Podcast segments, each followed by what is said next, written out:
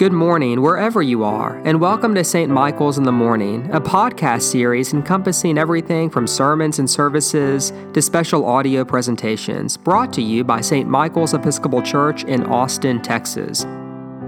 For more information or to make a donation to St. Michael's, please visit www.st-michaels.org.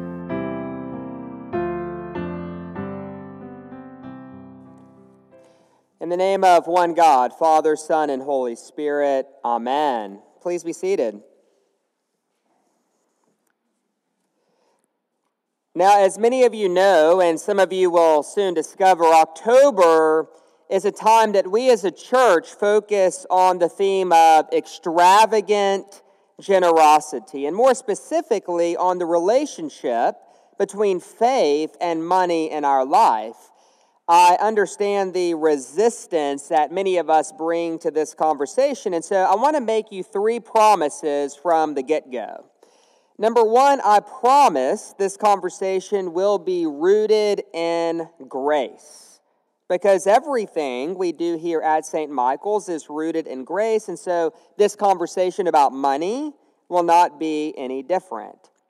Number two, I promise it's going to be theologically grounded. The point is not to tell you what to do, but to remind us who God is and who we are as people made in God's image. And number three, I can promise that you will be glad and feel comforted having engaged fully in this conversation. Now, I can't promise you're not going to feel challenged. I can't promise I'm going to affirm your every impulse. But what I can say is that if you fully engage these next four weeks, you will look back and be very glad that you did. And so that's my promise to you. And my goal for today's sermon is just to lay a foundation by explaining what we mean by the extravagant generosity of God. Okay, so that said, I want to tell you about when I bought my first home back in 2008.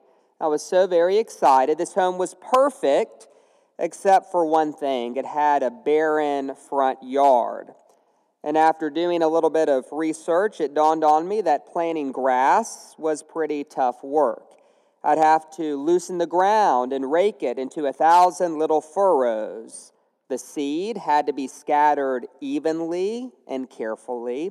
I would then need to put down wheat straw to hold in the moisture before watering, and on and on went the list of things I had to do. It was very, very hard, demanding work, which is precisely why I never got around to it. But in the research I did, I learned a lot in theory about what makes for a careful gardener. A careful gardener is cautious and strategic.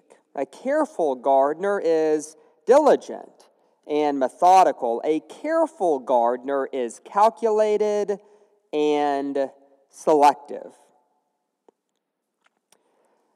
And so, what on earth is Jesus doing in today's gospel? By giving us a story of a gardener who, well, he just throws seed around like it's confetti on New Year's. On the path, the thorns, the rocky ground, the good soil, it doesn't matter. The gardener in Jesus' parable, he throws around seed indiscriminately. He is reckless, extravagant, and anything but calculated, which is shocking, right? Because, as we all know, this gardener represents God.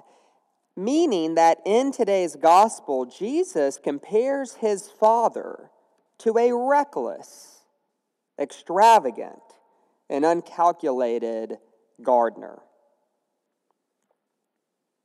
And so here is the question I think we need to ask what is Jesus saying about the nature of God? And secondly, what does this mean for us as we seek to grow in a life of generosity?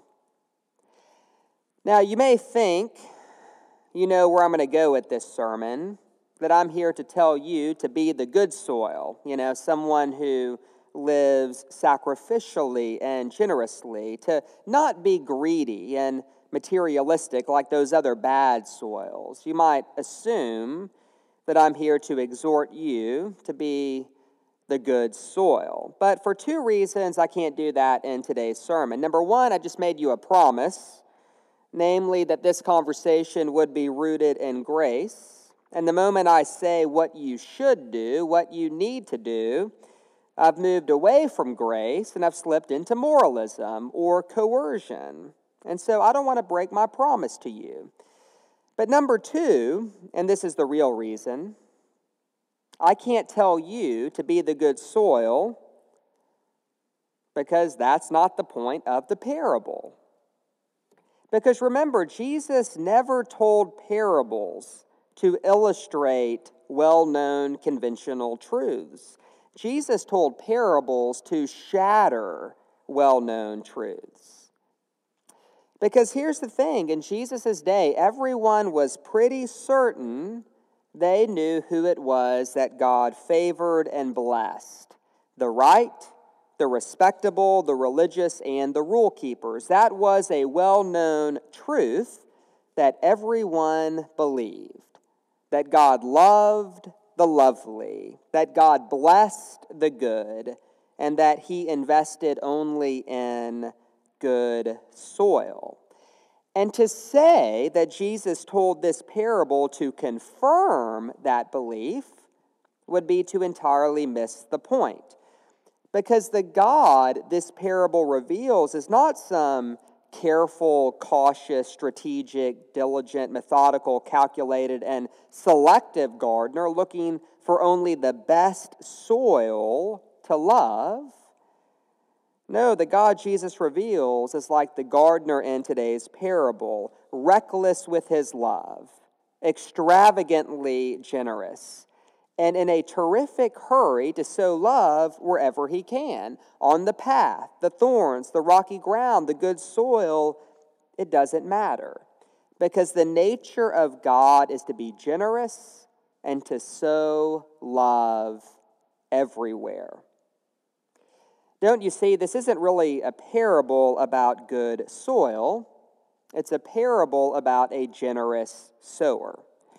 And that's why before this parable speaks a word about how we should live, it screams volumes about who God is. It tells us God is generous, extravagantly generous when it comes to sowing his love into creation, because God loves when we don't love back.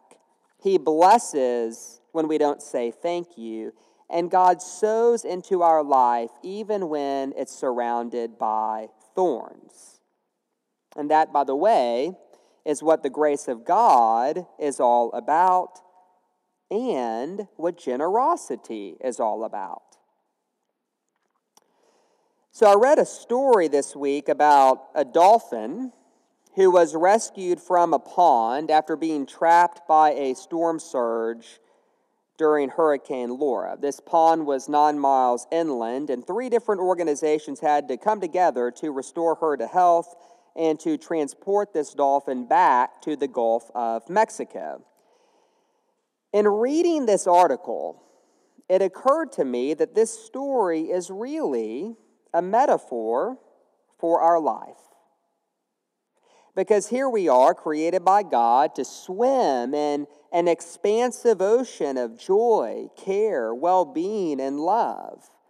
But in time, the winds of culture and a hurricane of false promises, they sweep us into a much smaller and more confined space, insisting that happiness is found in objects that money and resources are scarce, and that the only sane way to live is to be very careful and very diligent and very calculated to make sure we have enough for ourselves.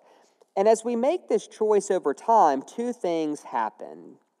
Number one, the pond feels smaller and smaller and smaller, and that makes us feel a lot more afraid and alone. And then, number two, and this is the real tragedy in time, we forget there's an ocean, and that God created us to live an abundant life and swim in a much larger and more expansive space. And that abundance of life, that larger space, is what this conversation about faith and money is all about. Don't you see, I'm not here to tell us that we all need to get by with less as we struggle to adjust to life in a pond. No, I'm here to remind us that there is an ocean and to encourage you and to have you encourage me to find our way back to that ocean together. I want to share with you a quote from the late Henri Nouwen, whose writing on generosity has profoundly shaped how I live my life and approach this work of generosity as the rector of St. Michael's. In his book, A Spirituality of Fundraising, he writes this We are inviting people into a new way of relating to their resources.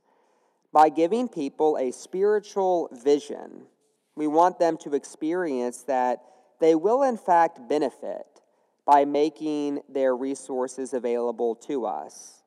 We believe that if their gift is good only for us who receive it, it's not fundraising in a spiritual sense. Fundraising from the point of view of the gospel says to people, I will take your money and invest it in this vision only if it is good for your spiritual journey, only if it's good for your spiritual health. In other words, we are calling them to an experience of conversion. You won't become poorer, you will become richer by giving. We can confidently declare with Paul, you will be enriched in every way for your great generosity. And so at the end of the day, that's what this journey is all about. It's about having our life enriched, enriched by the practice of generosity. But of course, the foundation for that whole journey is an understanding that the God we serve is extravagantly generous and that you and I are created in the image and likeness of this God. Meaning that as we grow in generosity, the only thing we ever lose or sacrifice is that which keeps us from knowing ourself more fully and that which keeps us from knowing God more fully.